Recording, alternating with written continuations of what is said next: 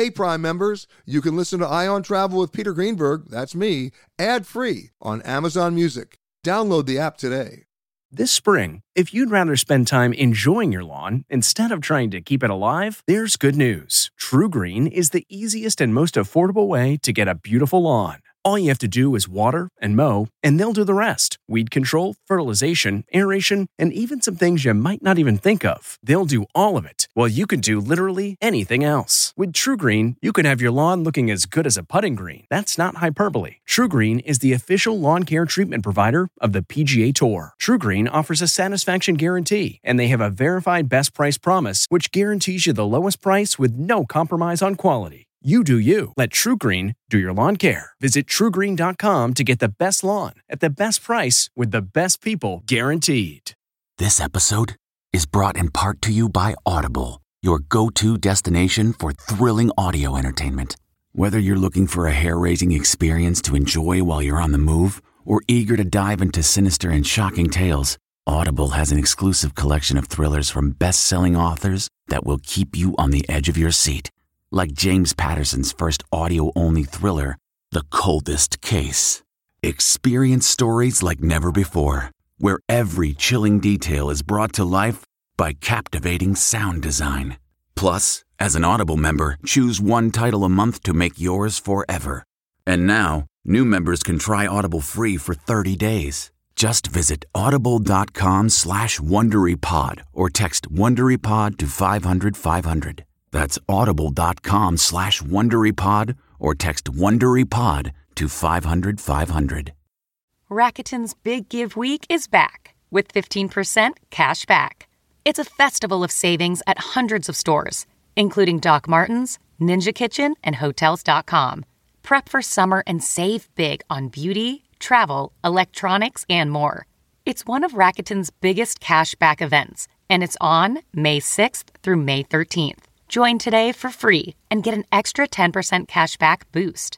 Go to Rakuten.com or download the Rakuten app today. That's R A K U T E N. Shoppers get it. T Mobile has invested billions to light up America's largest 5G network from big cities to small towns, including right here in yours. And great coverage is just the beginning. Right now, families and small businesses can save up to 20% versus AT&T and Verizon when they switch. Visit your local T-Mobile store today.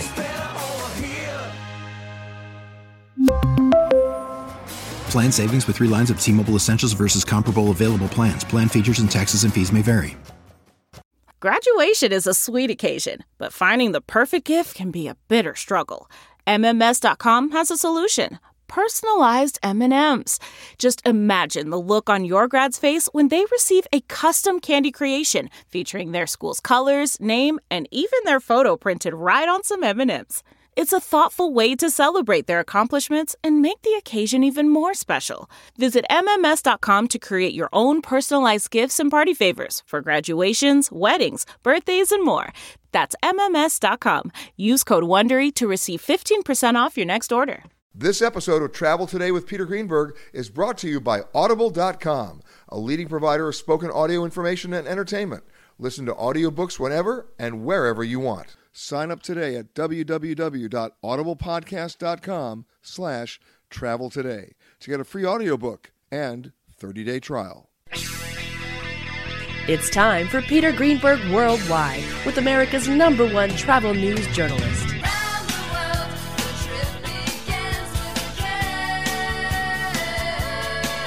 And now, the man who travels over 400,000 miles each year, your travel detective, Peter Greenberg. Hi, everybody. Peter Greenberg here, and welcome to the podcast that's done from a different location around the world every single week. One day Canada, the next day Thailand, then New York, London. You just never know. This week we come to you from Washington, D.C., the nation's capital, and in particular at the St. Regis Hotel, legendary hotel right here on 16th Street that has such history, uh, close to the White House, close to just about everything of importance and significance here in, in Washington, and so much history being made. You know, you, if you're looking for a hotel with history, high ceilings, and a story to tell, you, you couldn't do better than this hotel. My next guest knows a little bit about this city. She's the style writer for the Washington Post, Roxanne Roberts. How are you? Hey, Peter, how are you? We live in interesting times. We live in very interesting times. And good time to be in D.C. It's a very interesting time to be in Yeah. DC. Uh, one of the things I love about this city, I, there are many things I love about this city. I wasn't born here, but I am one of those transplants that have made it my home. And I think that we get the front row seat to history. And years, decades, centuries from now, people are going to write about everything that's happening right this minute. And I get a chance to see it up close. So I love that. You've been here how long? 30 years. So they haven't found out. They haven't kicked me out yet. So, for someone who's never been to DC or who's been to DC but not really had a chance to dig deeper, where would you suggest they see the city for what it really is? Where would you suggest they go? Well, like any city, um, there are all the tourist uh, places that are publicized. And honestly, you start there because it's great. You get a chance to f- get a sense of the history by seeing the archives and going to the Capitol and going to the Supreme Court. You know, I don't think a lot of people go to the court, and there are tours of it. And so, first, you get a sense of why it even exists, which is that there was these crazy guys with the idea that maybe we would try democracy. And so there are all the basic documents and um, basically the history right there. And i will say even people who live in dc don't take full advantage of that. I think it's an important part. But the other part of it is the city the people that created it in to the city it's become. And that's a really diverse mix of African Americans, of people from all around the country who have made this their home and settled here. And so 14th Street and U Street have become very vibrant and really interesting places to get a mix. Know, that's always been the goal of the city. We haven't always achieved it, but it's a really interesting way to see it. For me, here I am, I travel 420,000 miles a year, traveling all over the world. And the thing that sticks in my head the most, of course, was my junior high school class trip to Washington, D.C. You know, we took the bus. It was, it was the first time I could like look out a window and see something that wasn't Manhattan. And I'll never forget, I took the tour of the FBI. I, I watched an agent fire a gun. I, I, I looked at the 10 most wanted list. I then went to the Smithsonian. I walked along the mall. I mean, I saw th- it was just, and everything was larger than life. And guess what? It still is. Well, I think that sometimes all those openings of movies, the helicopter shots that come in either down on the Lincoln Memorial or the Washington Monument, and it all seems very cinematic. But this town is full of people. And you may think that some of them are larger than life. You might think some of them are crazy, and right now some people do. but going to the court, you get to see not maybe if you're lucky you get to see a supreme court justice but you see all the people who have dedicated their lives to the process of our laws. And then you go to the capitol and you see not just the congressmen and the senators but all the staffers all the pages all the young kids that come here with this idea that they want to make the country better in some way and they've dedicated their life. And when you realize it's about people who've made the decision to come here to make something happen that they believe in and sometimes there's a lot of disagreement but it's a really vibrant way to turn textbook stuff into real people real actions, real lives, real emotion. And I love that. Well, going back to what you said, you can literally reach out and touch history. There's just no doubt about it. You can. And and I think that um, whatever side of the political spectrum you're on, coming here is valuable because being engaged seeing people who really care. I mean, I have always worked on the assumption that even people that I disagreed with from a policy standpoint, everybody who decides to come here and make their lives here are patriots. And, you know, you can easily fight, man. Some of the discussions I've heard are awesome, you know, in terms of what they think should happen. Exactly. But everybody thinks of themselves as person who loves their country and they've come here and settled here because they want to make it better. You know, we're talking to Roxanne Roberts from the Washington Post. I go back to the George Santayana quote, right? Those who cannot remember the past are doomed to repeat it. And here you see the past and you see where it was repeated. And there's so much perspective and context there that you always get blown away by it, right? I mean, here we are in the year 2018.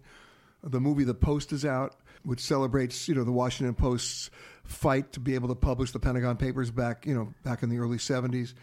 I worked at, at, at Newsweek then. I covered that story. I was here then. And Daniel Ellsberg was based in California. And that's where I was based. And I come back here now, and it's all, it's like I never left. Yeah. Well, also, all these stories, they're not abstract. Every single day, somebody in Washington is doing something that affects the lives of everybody in this country and beyond you know, you can look at any newspaper headline and something is happening here that's going to affect millions, hundreds of millions of people. So it's not abstract. Right. and if we're doing our job as journalists, we help the public connect the dots so they understand that process. Well, I will now give a shout out for both the Post and for the press in general, which is that we work really, really, really hard to find the facts of any situation. It isn't political, it really isn't biased. It's how much can we find out and then can we share that so voters can make, and make it relevant and make well it everything seems to be relevant yeah, but days. yeah, but you have to make it relevant. Yes. that's that's the connecting the dots part. It's the connecting the dots, but everything that's going on is going to affect people's lives, and we work really, really hard to explain that, to say this is what's happening and this is why it's happening, which is why it's always stinging when we get attacked as fake news. I mean that as a journalist, I always take offense at that and because you should. Yes, absolutely. I worked really hard for 3 decades to do the very best as possibly can to give you, and I think good newspapers and good media outlets do that. And one of the ways I define my role as a journalist, anybody can go chase a fire truck. My job is to try to explain the fire. Right. And, and, maybe prevent the fire from happening again. Oh, listen, if you can learn a lesson and then apply it, you win. Yeah. You win. You know, we had the terrible hotel, uh, not a hotel, but a high rise fire in London. All those people died at the Grenfell Towers. And there are lessons to be learned from that that can be applied in Baltimore and Chicago and Wisconsin. And we need to be able to report stories like that so that we're not just chasing the fire trucks. We are telling, telling people this is why it happened and this is how we can stop it.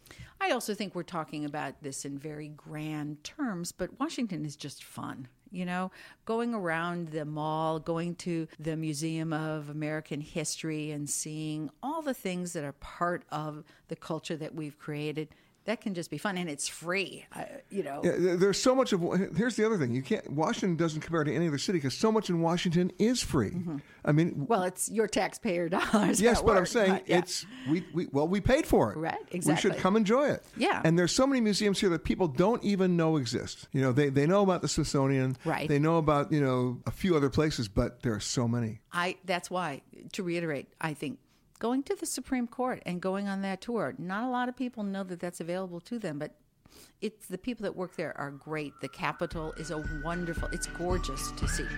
Toto, I have a feeling we're not in Kansas anymore.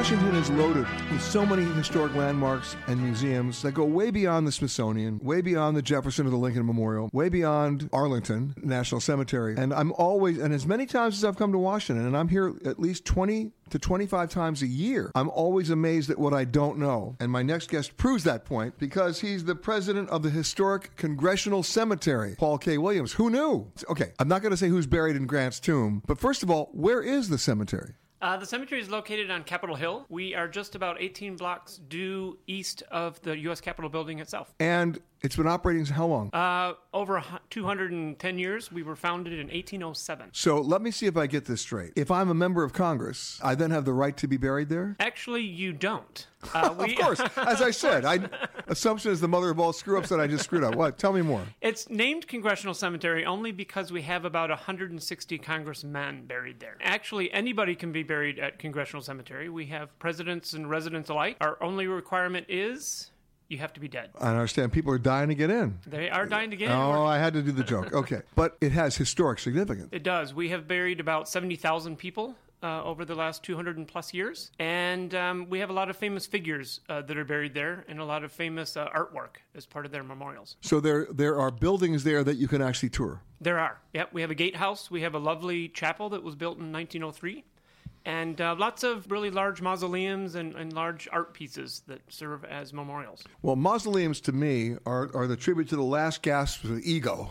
That's very true. I mean, right? It's like if I'm going, let's build something. And bigger than the guy next door. And, all right, and is there one-upsmanship going on over there? Absolutely. There is even today. What's the biggest one you got? We've got one that is um, being planned. It's going to be about 12 feet by 18 feet by 12 feet tall, all in solid granite. That's a New York City apartment. That is a New York City apartment Yeah. for two people. Mhm. Oh, really? So they're planning ahead. Yes, they're planning ahead. All right. So who do you have that's the biggest one there now?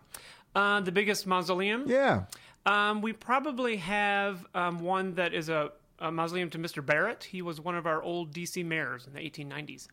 Wow. It's a nice piece of architecture. And even though it's called the Congressional Cemetery, right? Mm-hmm. It got that name because. Because we have so many congressmen in it. Okay. Um, so who's the last congressman residing there? I think the last congressman um, that was given, we do have um, congressman. There's a Congressman Walsh from New York that was buried there just a couple years ago.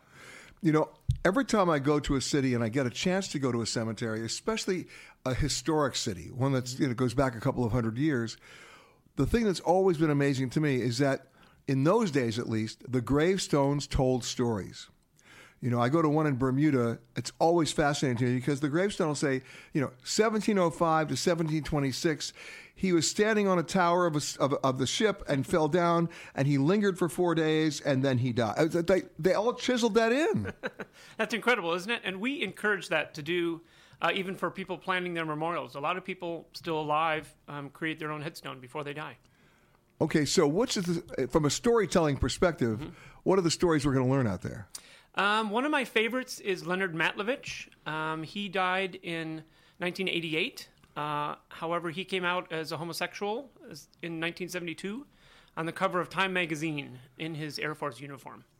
I, you know what? I remember that. Yep, and it was quite poignant. He was dishonorably discharged. In those days, he would have been. He would have been. And so he put on his headstone, he said, When I was in Vietnam, they gave me a medal for killing two men and a discharge for loving one. and that's on his head. That's right wow. at his epitaph. Isn't that powerful? That is, especially these days. Yeah. Wow, amazing. Uh, any cost of admission? No cost of admission. We are open dawn to dusk uh, every day of the week, and we're still an active cemetery, so we still have plots for sale. And of course, every Halloween. No, Absolutely. please tell me no. Oh, it's our most busiest month of the year. Go ahead, talk. About it. We have a me. lot of fun. We we do a, uh two weekend um, event. It's called Soul Strolls, and we have a little cocktails in the chapel. Get you liquored up a little bit. Well, and- with, enough liquor, everything's haunted. That's right. And then we lead you around to five or six different um, plots for sale, and they have uh, costumed actors and actresses at each one, kind of portraying their ultimate demise. okay, I've got to ask, what does a plot cost? It's just like real estate: location, location, location. Oh no, stop! It is. We range from four thousand to eight thousand eight hundred per plot. Really? Yeah, the most historic section is the most valuable, Because oh, I was I was about to say with a view. with a view. The people do uh, choose their plots with a view. It's really kind of strange. Some it's people, bizarre. Some people even lay down to get the view looking upwards. Well, they they're test driving it. They're it. test driving it to see what their This is nuts, their eternal view will be. man. Well, I've seen some incredible headstone gra- uh, uh, engravings. Mm-hmm. You know, you know what Merv Griffin's was. Yeah, I will not be right back. I've seen him in California. Yeah, Uh-huh. right. That was fantastic. I will not be right back because that's how he always. Every If you time are continuing on to another Southwest destination, please make sure that you check the monitors inside the terminal for your proper gate and flight information. If you are continuing on with another airline, we really don't care. I'm actually going to start renaming this show a cavalcade of museums most of my audience has never heard about but need to see. And my next guest is purely an example of that. Uh, Virginia Treanor, Jenny, uh, curator of the National Museum of Women in the Arts. Welcome. Thank you. Thank How old is the museum? The museum is uh, 30 years old. It opened in 1987. Okay, can I just say two words? Who knew?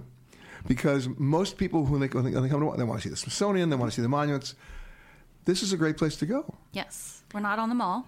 We're a little bit off the beaten track. Not on the mall. Okay. Yeah. How inconvenient. Yes. But you're what? 13th and uh, New York and New York 13th Avenue. New York Avenue Metro Center. Yep.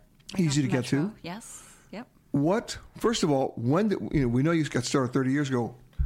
How did it happen? Why? That's a great story, and I'll try to present it in a nutshell. Um, our founder, Wilhelmina Holladay, uh, and her- Great name to begin with. Yes, Billie, Billie to her friends, Billie Yes. Holladay, um, and her husband Wallace were traveling in Europe in the late 1960s, I believe, and uh, were very struck by these wonderful still life paintings by a Flemish artist named Clara Peeters from the 17th century that were in the Prado, and they were very taken by them. And they wanted to know more about Clara Peeters. So they came back to Washington where they lived and they tried to find out more about her. And they couldn't find anything and they realized they couldn't find out much about any women artists so from that point on they made it their mission to collect art by women and uh, you know decided in the early 1980s to, to open a museum and started fundraising and in 1987 we opened our doors Okay, so you begged the obvious question from me.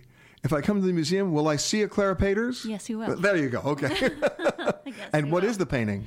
the painting uh, it's a, it, we actually have we're lucky enough to have two they're they're very rare. Um, there's not a lot known about Clara Peeters, and she didn't sign a lot of her works. Uh, we have one great still life by her that is a, floral still life, the the largest one that's known by her, and another one that is really the kind of uh, still life that she's known for. It's a kitchen still life, and it's a, a, a display of fish in a colander, um, and there's a mischievous cat in it as well, trying to trying to get at the fish. So she has a sense of humor. I think so. What's your big, other than the Clara Peeters, two, what's the biggest surprise at the museum in terms of what people might not be expecting to see? Um, I think one of the biggest surprises, and it certainly was for me when I started working there, we have a beautiful marble sculpture by Sarah Bernhardt. Yeah, and nobody ever knew her as a sculptor. Right. She's a very famous stage As an actress, of, yeah. of the 19th century Yeah. in Paris. Yeah. But I had a lot of artist friends and was a very accomplished artist herself. So, again, wow. who knew? That's that's a surprise. Admission There is an admission fee, $10, which is reasonable. reasonable, free for members. And how much is a membership? Uh, I believe a membership for the year is about $50. Oh, come on, it's worth it it's definitely worth it. because then you get multiple admissions. You can do the math. Yeah, and you get reciprocal entry to other museums in the country. Now you have a permanent collection, but you also do rotating exhibits as well. Yes. So what's coming up? Well, let me start with what we're closing on Sunday. It's it's been a fantastic show, Magnetic Fields, expanding American abstraction, 1960s to today. Okay, we're going to miss that one. Yes, unfortunately, but it's uh, it's traveling on. It's going to St. Petersburg, Florida, and it's all abstract art by Black women artists. Wow. Uh, the next show that we're opening at the beginning. Wait, can I can I stop you right Yeah, there? Yeah, sure. It's one thing to say you've got an exhibit of abstract art by, by black women artists. Mm-hmm. How did you find them? Where were they? They've been there all along. Really? Yes, yeah, working, dedicated to working in abstraction. But is this the first time you brought everything together? Yes. Yeah. It's it's really the first exhibition of its kind, and it's wonderful because it's intergenerational. So we have artists in the exhibition like Alma Thomas, who's a, a known figure here in Washington D.C., where she lived and worked. She was born in 1891, and the youngest artist in the exhibition was born in 1981. So And the new exhibition that's going to be opening? the new exhibition opening at the beginning of March, just in time for Women's History Month, is called Women House. And it is coming from La Monnaie in Paris. And it is kind of a, I don't want to say a sequel, but it's inspired by the Woman House exhibition that was done in the 1970s in uh, California by Judy Chicago and Miriam Schapiro.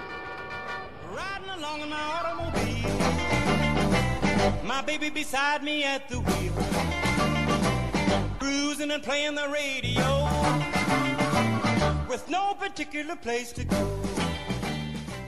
My next guest has one of the best jobs going in a building that most of you may be aware of vaguely, but most of you have never been, and I encourage you to go talk about a wealth of information in an exponential way. She's, well, I, the best way I can tell you is that she runs all the visitor services at the Library of Congress. Giulia Adelfio, how are you? Thank you, Peter. Well, And I mean, when I say a repository of information, you are expanding by the hour. we are. We uh, we acquire uh, books, documents, uh, you name it, uh, ten to twenty thousand a day coming through A our day? doors a day. come in through our doors. I thought I got a lot of mail. Process. We process those and figure out what should stay in the collection and what, and be available to researchers coming in, and uh, what may uh, have other purposes. If you've ever pictured a library, take that picture out of your mind now, Mm-hmm. because that's not what the Library of Congress is. You are right. right? You are this is not one woman sitting at a desk going, shh. this is an amazing opportunity, not just to see the books, but to see the exhibits. Correct. Well, you have to really start with our historic Thomas Jefferson building, which is just spectacular. It was built in 1897. It is open to anyone walking through the doors to tour, to visit, to explore. Uh, there are docents ready to engage with visitors. There are exhibitions. And by the way, when you say docents ready to engage with visitors, part of any experience has to include great storytelling, and they're the storytellers. Correct. They are they are amazing storytellers. Uh, they have many of them have years of experience, decades of experience working with the library and guiding visitors through. And by the way, they're excited to tell the stories Exactly. because they're living it. Exactly. Okay, so you've got Thomas, you have the Thomas Jefferson building, Thomas Jefferson Building. but then We also have the John Adams Building and we have the James Madison Memorial Building. They hold reading rooms. There are 18 reading rooms at the Library of Congress in these three buildings. And people come there, scholars come there to do their research, university students, journalists, you name it. Correct. Lawyers. Right. We have a huge law library, focuses on many, many international law books. And if I can encourage my audience to think about this, I do this myself. We live in a world where we're constantly distracted. We're constantly bombarded by electronic images and messages and phone calls and texts. Uh, I have certain people I know who never even look up from their phone. But at least once a week, I will go wherever I happen to be to a public library. I will obviously turn off my phone and I can actually be in there for three hours or four hours. No one's calling me. I don't know what else is going on. I'm cut off intentionally, but now I'm clued in because now I have an opportunity to do something that we don't get an opportunity to do a lot just because of the culture these days. Correct. Think. To still, still your brain. Yes. And give your time, your brain space to think. And and what I will do in the library, you're going to laugh at me, but I do this. I will go into the stacks or where the books are, and I will literally just go down with my eyes closed and just stop and pull one book out. Whatever that book's out, I'm going to look at it. Yep. And you never get a chance to do that. Uh, you don't in, in a normal everyday life. Yeah. Now, the Library of Congress is a little bit different Right. in that you come in, you work with a reference librarian, you look at the catalog online, and somebody, a staff member, goes into the stacks and pulls whatever books you're Sure. you're looking. But the experience But remains that- the same. The experience remains the same in those reading rooms, no question about it. And the main reading room is a spectacular domed space.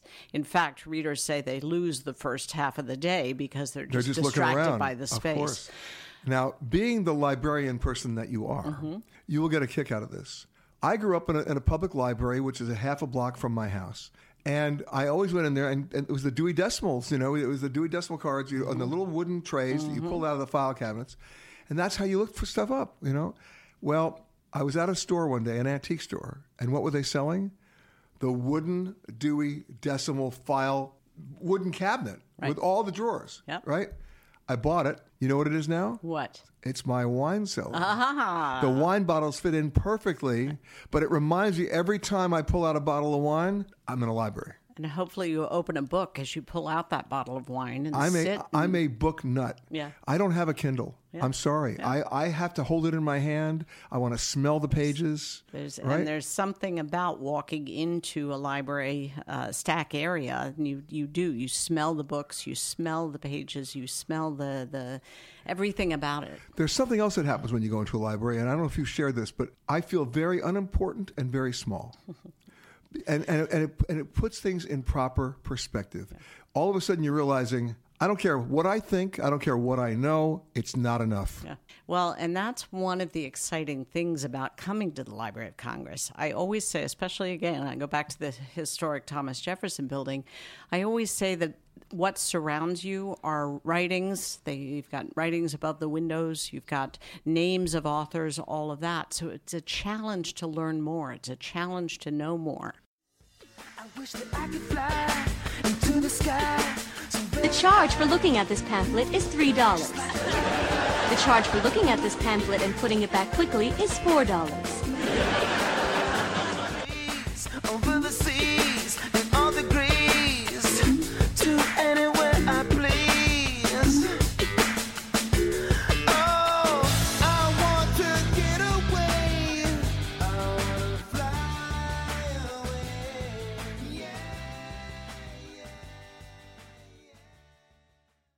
Audible.com has more than 150,000 titles and virtually every genre.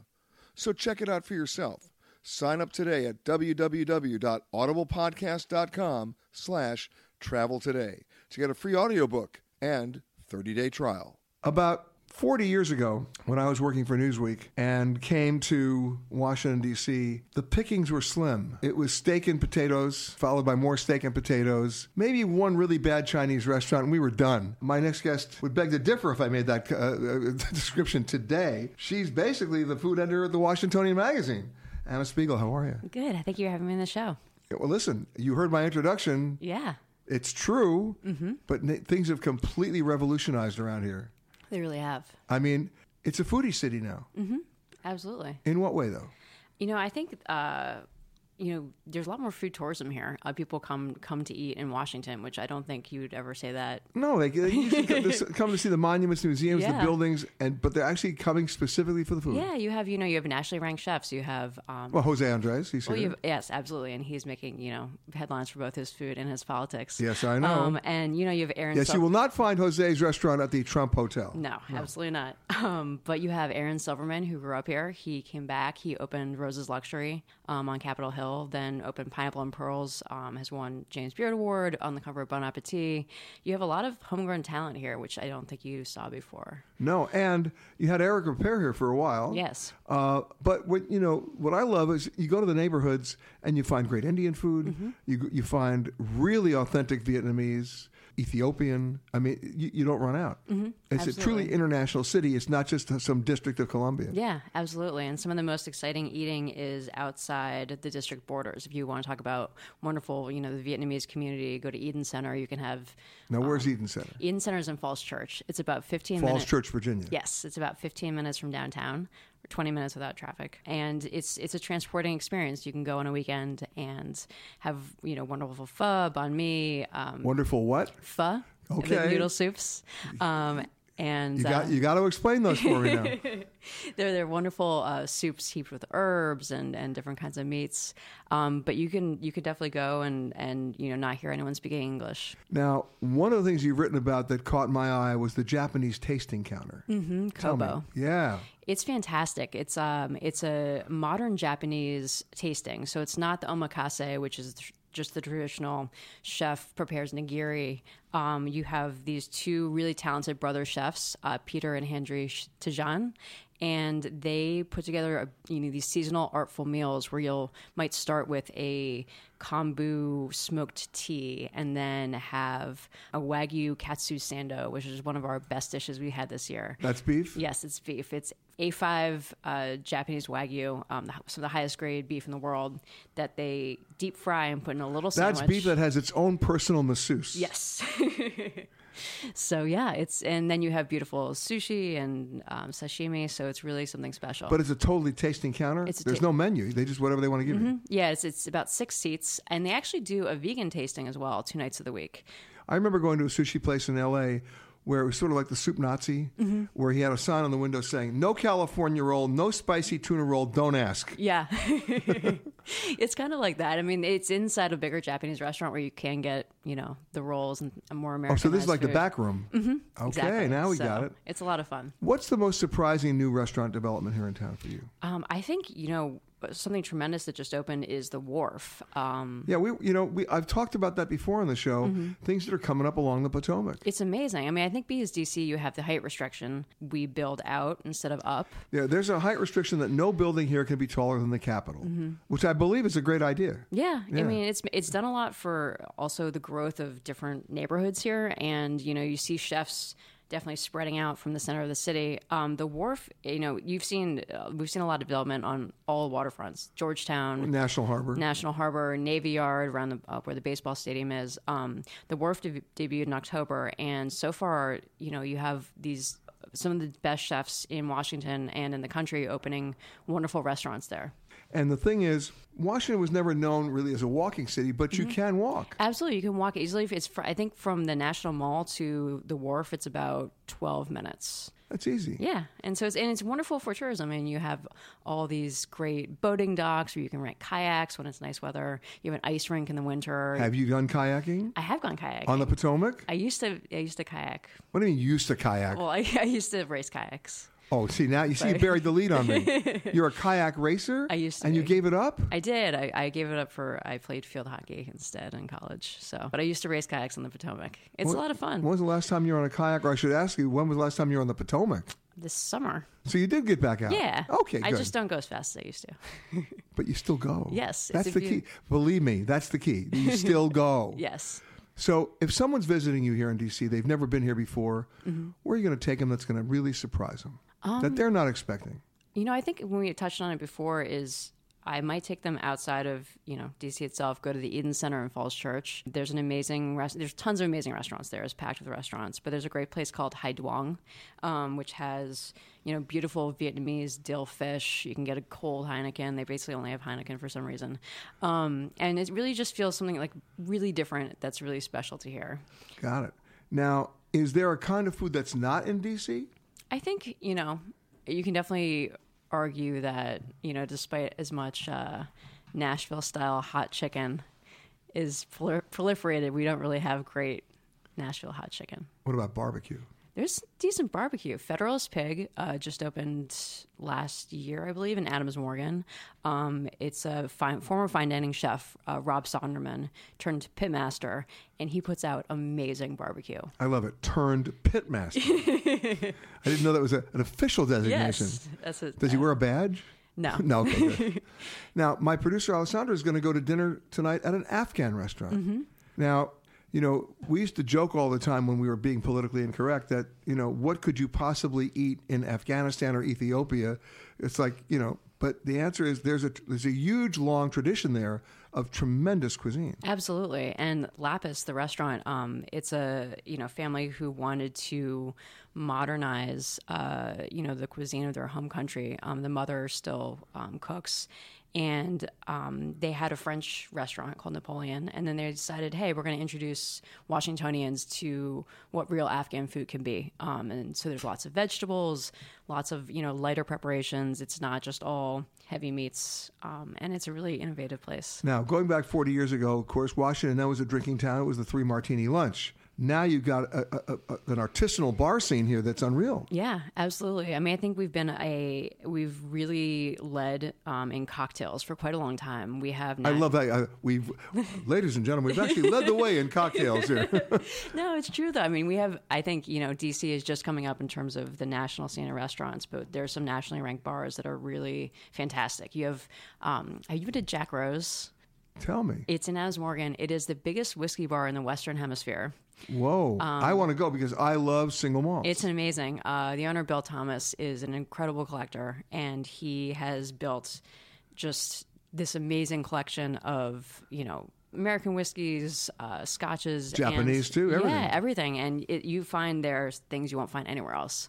He has people who fly in from, you know, other parts of the country just to go to Jack Rose. And where's Jack Rose? It's in Adams Morgan at 18th Street. So that's in not too far. No. Oh, my no, God. It's really wonderful. So repeat after me. Designated driver. Yes, exactly. And you have to go to the. Um, they have a cocktail bar in their basement called Dram and Grain, where you know oftentimes you have to make a reservation, but their drinks are phenomenal, And you can survive. and you can survive. Hello? uh, this is your captain speaking. There is absolutely no cause for alarm. Let your motor running.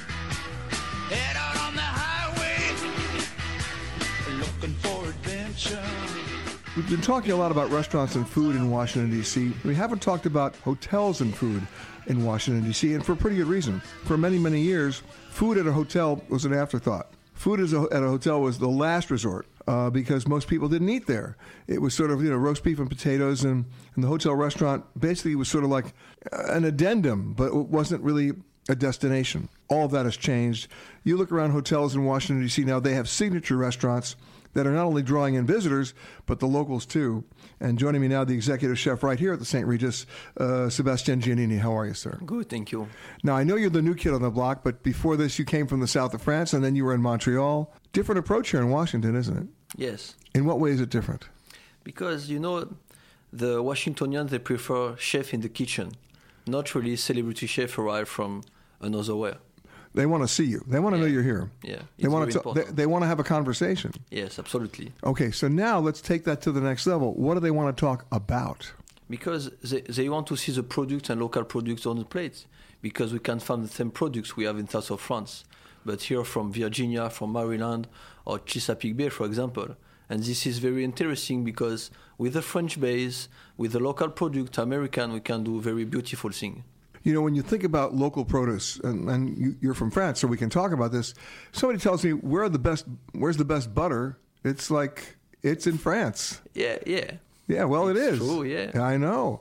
You know, you want to, you want the best oysters? Well, I, I'd have you'd have a tough time talking me out of New Zealand. The rock oysters there, although you've got some pretty good oysters in France as well.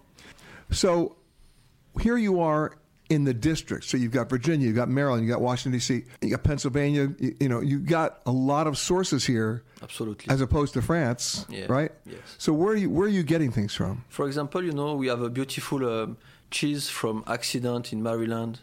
It's goat cheese, very small exploitation, but it's very tasty, like the same in south of France, in Nice. And this is very interesting because the people, they know how to do the right thing. This is why, you know, it's the same for the beef. With Roseda in Maryland, it's, it's very good quality. And it doesn't have to travel very far. Yes, this is very important for us. Now, when it comes to cheese, I'm one of those guys. The creamier and the stinkier, the better. The more it smells, the more it's creamy. Count me in. Are they making great creamy, stinky cheese in the U.S.? Yes, sir. Where? In Maryland. Maryland. Yeah. What kind of cheese are they making? You know, it's they have uh, exploitation in Smont Farm, and it's it's beautiful because it's like uh we call this camembert, but it's not a camembert. It's like the brie, you know. It's a fondant. But it's very it's very creamy. Yes, very creamy. So like 150% butter fat. 90, yeah, 93%. 93 That's rich. Yeah, very rich. Yeah. Like the butter in Vermont, you know, we have 86, 93%, but we can do this. And then you've got something to work with, Yeah. right? Yeah. So does that mean your croissants that are baked here are very buttery? We we work with a small boulangerie in Georgetown called Christophe. It's the same town of me in south of France, you know. And Christophe is from La Croix-Valmer, if you know Saint-Tropez and the region, La Croix-Valmer. And we have um, a specific partnership because he delivers just us. And we have the baguette, the pissaladière, the small quiche because we want this product and we select this one. Well, I want to cons- I want to compliment you on the French fries here at the hotel because I know the French fries at Jimmy's, right? You know Jimmy's. Mm-hmm. Yeah. That's Saint Tropez. Yeah. Right. or Club Fifty Five. Club 55, yeah. Yeah. Yeah. And what are you doing differently with it, with it, with the fries here? Anything at all? No, we poach two times because it's better, you know. We need more crispy. And very important thing, when you have your potatoes, never keep this on the fridge because the sugar continue to grow. This is why you need to keep your potatoes out of the fridge to be sure you know the sugar stay at the same level. Really? Because if you keep this on the fridge, the sugar continue to grow. Well, I would not have enough sugar in my French fries. I refuse. so, but you say you, you, you do something twice with the French fries? Yeah. What do you do? Because we poach one time 120 and after we finish 180 and it's perfect. And then then the truffles come in. Yeah. Then the parmesan comes in. Yeah. Yeah. And a little bit of parsley. A little bit of parsley. I saw that. Yep. yeah. Yep. See, I hate ketchup, but I'll put aioli. Yeah. Dip it in the aioli sauce. Is the really one, eh? Huh? The really one with the potatoes, Yeah. the pilon, See? olive oil. Aïe, aïe, aïe, magnifique. Aïe, aïe, aïe. Aïe, aïe, aïe. C'est magnifique. The, the real one from from the region of south of France, you know. The, So, what did you bring from the south of France to this hotel? I think all of the French base because I grew up in south of France. You know, when I was child with my grandmother, we I have the the memory, you know, to go on the market and to cook after with my grandmother because we have all of the fresh products, and this is the same way we have here because we have just to know the products, to select them, and to be sure we, we cook and we prepare them correctly. And that's what you do Yeah, thank you. with 93% butter. Yes. Yeah, see, now we're talking. Sometimes perhaps we will put a little bit more. Hello and welcome to Alaska Flight 438. We'd like to tell you now about some important safety features of this aircraft. The most important safety feature we have aboard this plane is the flight attendants. Please look at one now.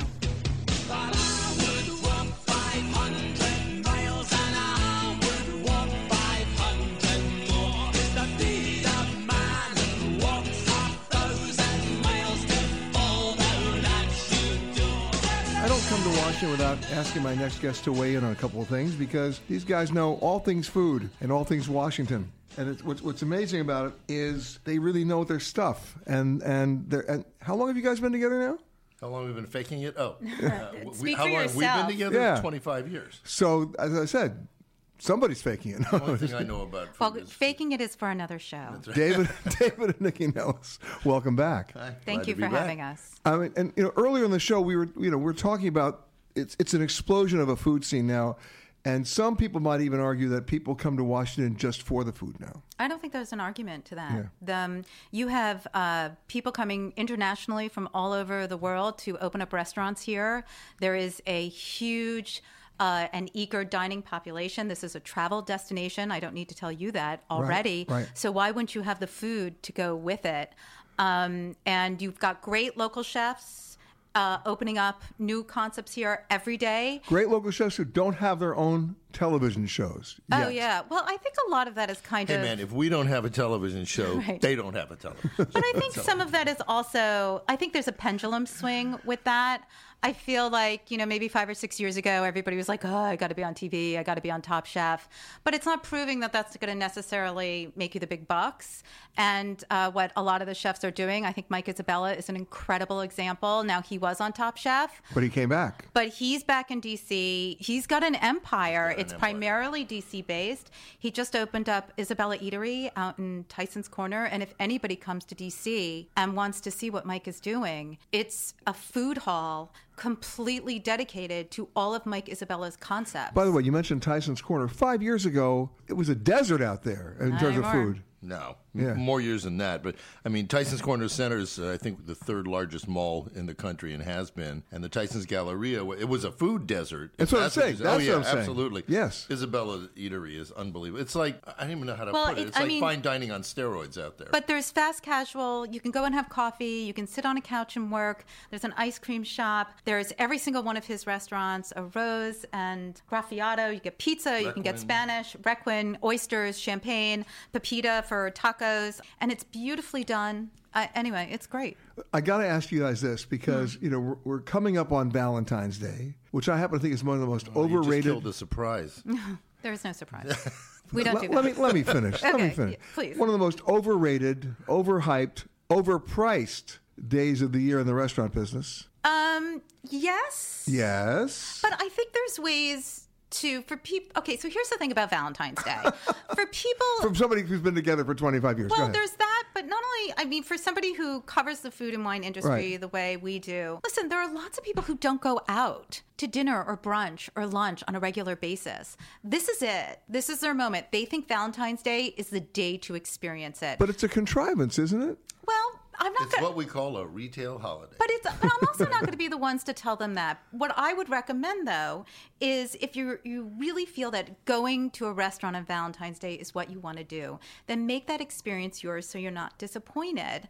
Um, restaurants are usually overwhelmed on Valentine's Day. Right. Everybody's there. I would recommend instead of doing a crazy dinner or something super expensive, why not do a really long and leisurely lunch or push it off till brunch to that weekend? Well, that's what I'm saying. It doesn't have to be on February 14th. I don't think so, but Because February 14th is to me like Black Friday for people who want to be romantic. I- Good luck. Right. I don't but for disagree. some people, that'd be like opening your, your Christmas presents on December 28th. They want the moment at the moment. But wait, no, wait, hold on. Mm-hmm. Opening your Christmas presents on December 25th is fine because you're doing it in your house. You don't have to wait in line. Nobody's giving you a beeper. I mean, we don't care. yeah. We're with you on it. Okay, I agree. We celebrate Hanukkah. So who But cares? Okay, fine. as a um, as a proponent of Well, on what's going- Christmas Eve, I know where you are. You're a Chinese. We're wear Chinese food and then at the Kennedy Center, or maybe at the movies.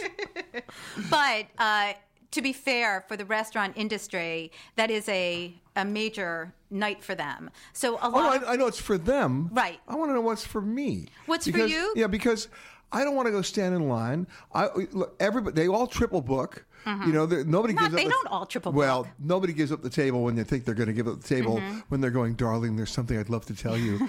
this check was fifty thousand dollars more than I thought it was going to be, and what the We hell have was to wash dishes. You have a credit card?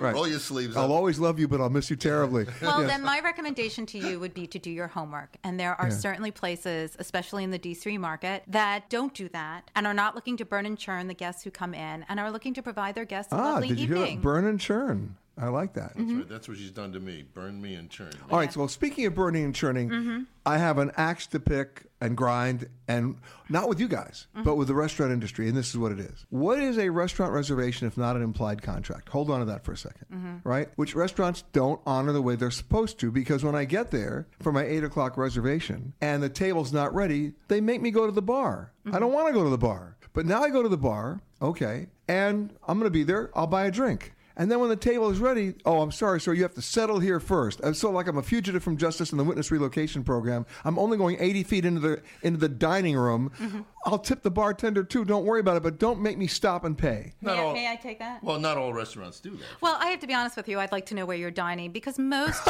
better quality restaurants will say, "Don't worry, we'll put that right on your tab." I have not had that. I must tell you, I have not that had that happen to me in 20 years. Interesting. If- If I'm ho- if I'm owning the restaurant and you show up for the eight o'clock reservation and it's not ready, drinks are on me. I'm with you.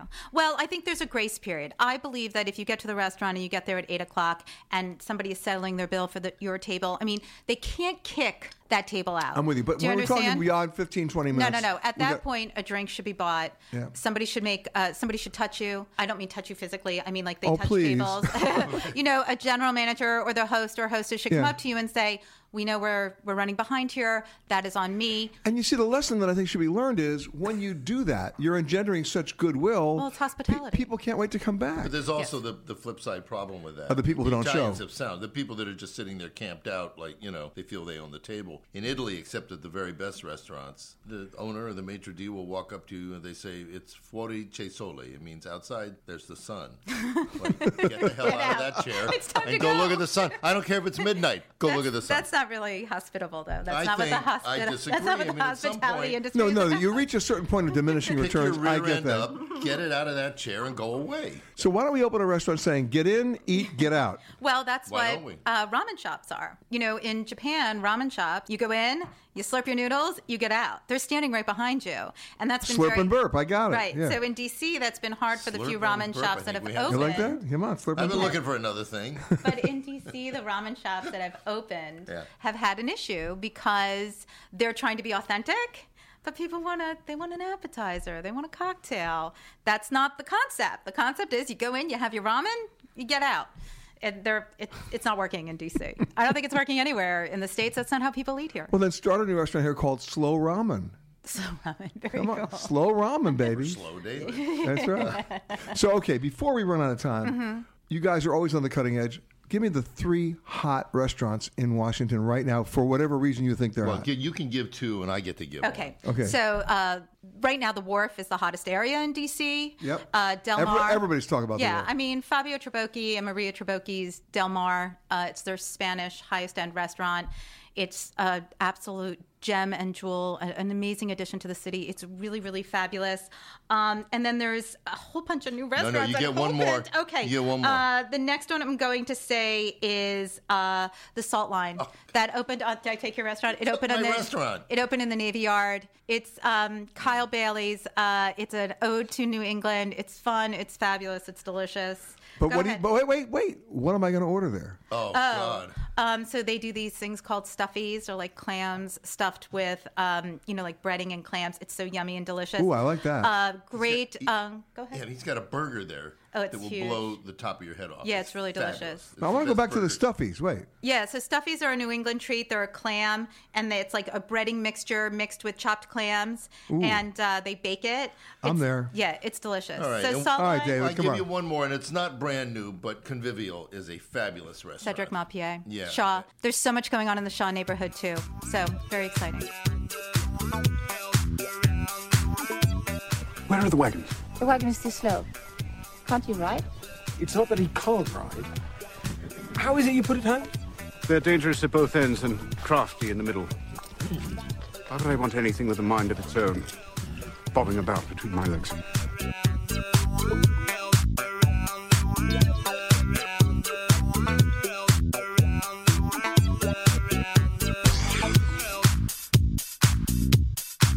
General manager, on his third trip to Washington and his third tour of duty, uh, Joseph Mattioli. How are you, sir? I'm well, thank you, Peter. You happy to Good be back in D.C.? Yes, of course I am. Um, you know, third time in Washington D.C. It's just an exciting time to be in Washington D.C. Has there ever been a time that it wasn't exciting to be in Washington? It was always. Let's put it that way. Yeah. But you know, um, the landscape has changed, specifically when you talk about the food and beverage, and you know the new hotels, and you know it's just exciting. Well, you know, you mentioned food and beverage, and I said this earlier in the show, but it bears repeating. If you said the word hotel and restaurant in the past, people never paid attention because a restaurant and a hotel was something they had to have, and maybe you ate there because you had to, and the menu was limiting to, you know, prime rib potatoes and stuff like that. Not anymore. Well, since then, lots have changed. You know, in the hotel now, you would say they're much more trendy, the restaurant, they're up to par. And, you know, my background is culinary, and so I can talk about it. I remember Yeah. in the 80s, I mean, yes, you correct, the hotel menu, the dining was quite boring. Now it's different because, you know, we wanted to be, you know, part of the community, the restaurateur Right, you, community. and I mean, not just from a revenue stream, but from a cultural stream. You want lo- you want local traffic. Exactly, you know, and that's uh, that's where what we do the best now. You know, I mean, we um, you know when you work in the hotel, we are able to afford you know talented uh, chefs and professionals that are rich in cuisine and very creative and passionate and you know the the menus are exciting and it's just beautiful food huh? and uh, up, up to par i would say You know, hotel guests usually never picked the hotel restaurant as their first choice. You're now starting to see a lot of hotel guests, not just at this hotel, but many hotels, saying, you know what, we're eating in the hotel tonight because it's that good. And the reason of that uh, is because, first of all, the price point are there. And, you know, in hotels, we're very consistent on our service delivery always because that's a promise for our customer because they come to the hotel and now the food and beverage the restaurant is a social space for our client if you come from outside or if you stay at the hotel this is our journey and that's why now you see many wonderful restaurants in the hotels now in the united states You know, I'll, I'll, I'll clue you in on a little secret from me. Over the last 30 years, I didn't do it this year, but over the last 30 years, if somebody said to me, oh, where should we go for, you know, we're, we're, we don't really have family around and we want to do Thanksgiving dinner, or where should I go for Christmas dinner with my family? My family and I always went to a hotel. Because, first of all, nobody was slaving in the kitchen. The hotels are always going to be open 24 7. And they wanted to do a, a really wonderful dinner for their own employees. Of course. And, you know, and that's a great point you brought up. And just to uh, put a bow on everything, you know, in the hotel, we love to follow the traditions. When you talk about Thanksgiving and when you talk about Christmas, we like to create a home for our client to come and they dine with us and they use our hotel. It's like being home. Right. But we truly are serious on following the traditional holiday events and festive, you know, and we do that well, always. So now, what have you done to ramp up the food here? so very simple. Uh, well, we introduced a new branch at uh, my restaurant here, and uh, the branch is not the typical branch that you see chef and dishes, big bowls of salad, etc. No, That's, have- that's actually what I was expecting. you know, see. you have small plates, hot appetizer, beautiful charcuterie corner, a seafood corner. So what we did, we created created some stations, And why station? Because that's interactive. Because people like to go and mingle there or in that station, enjoy the seafood or enjoy the dessert. But also the plated entrees. We have eight plated entrees done as well. That changes every Sunday. So we, we are keeping with the So season. when you say plated entrees, you're talking about in addition to the buffet, you can order off that menu. Yes. And what we do, we play with the seasonality of the product because we're using here is a mecca of the product with the Amish. You have cheese, you have beautiful cheeses, vegetable fruits that are, and, and then the seashore, unbelievable. So we like to play with the food.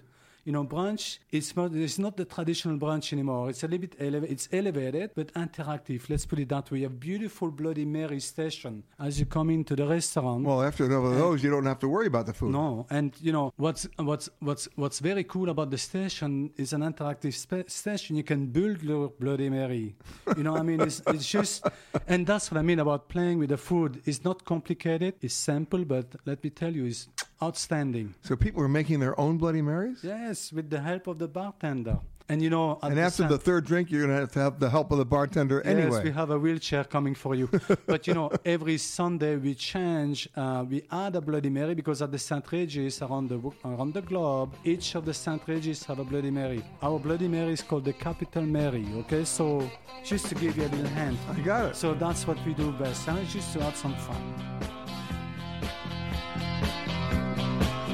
You've been listening to Peter Greenberg Worldwide. Catch us each week as we broadcast from a new location somewhere around the world.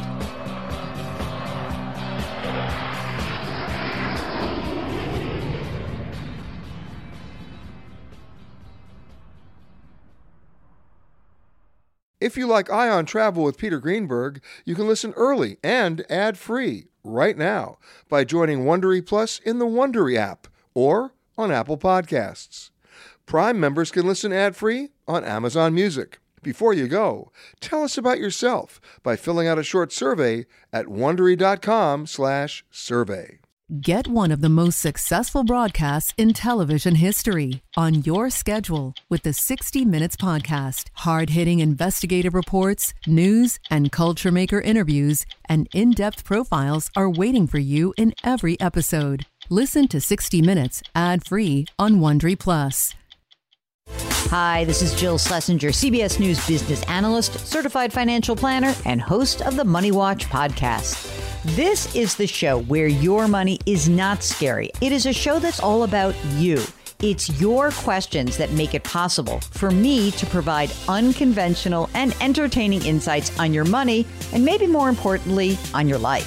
Follow Money Watch wherever you get your podcasts. You can listen ad free on the Amazon Music or Wondery app.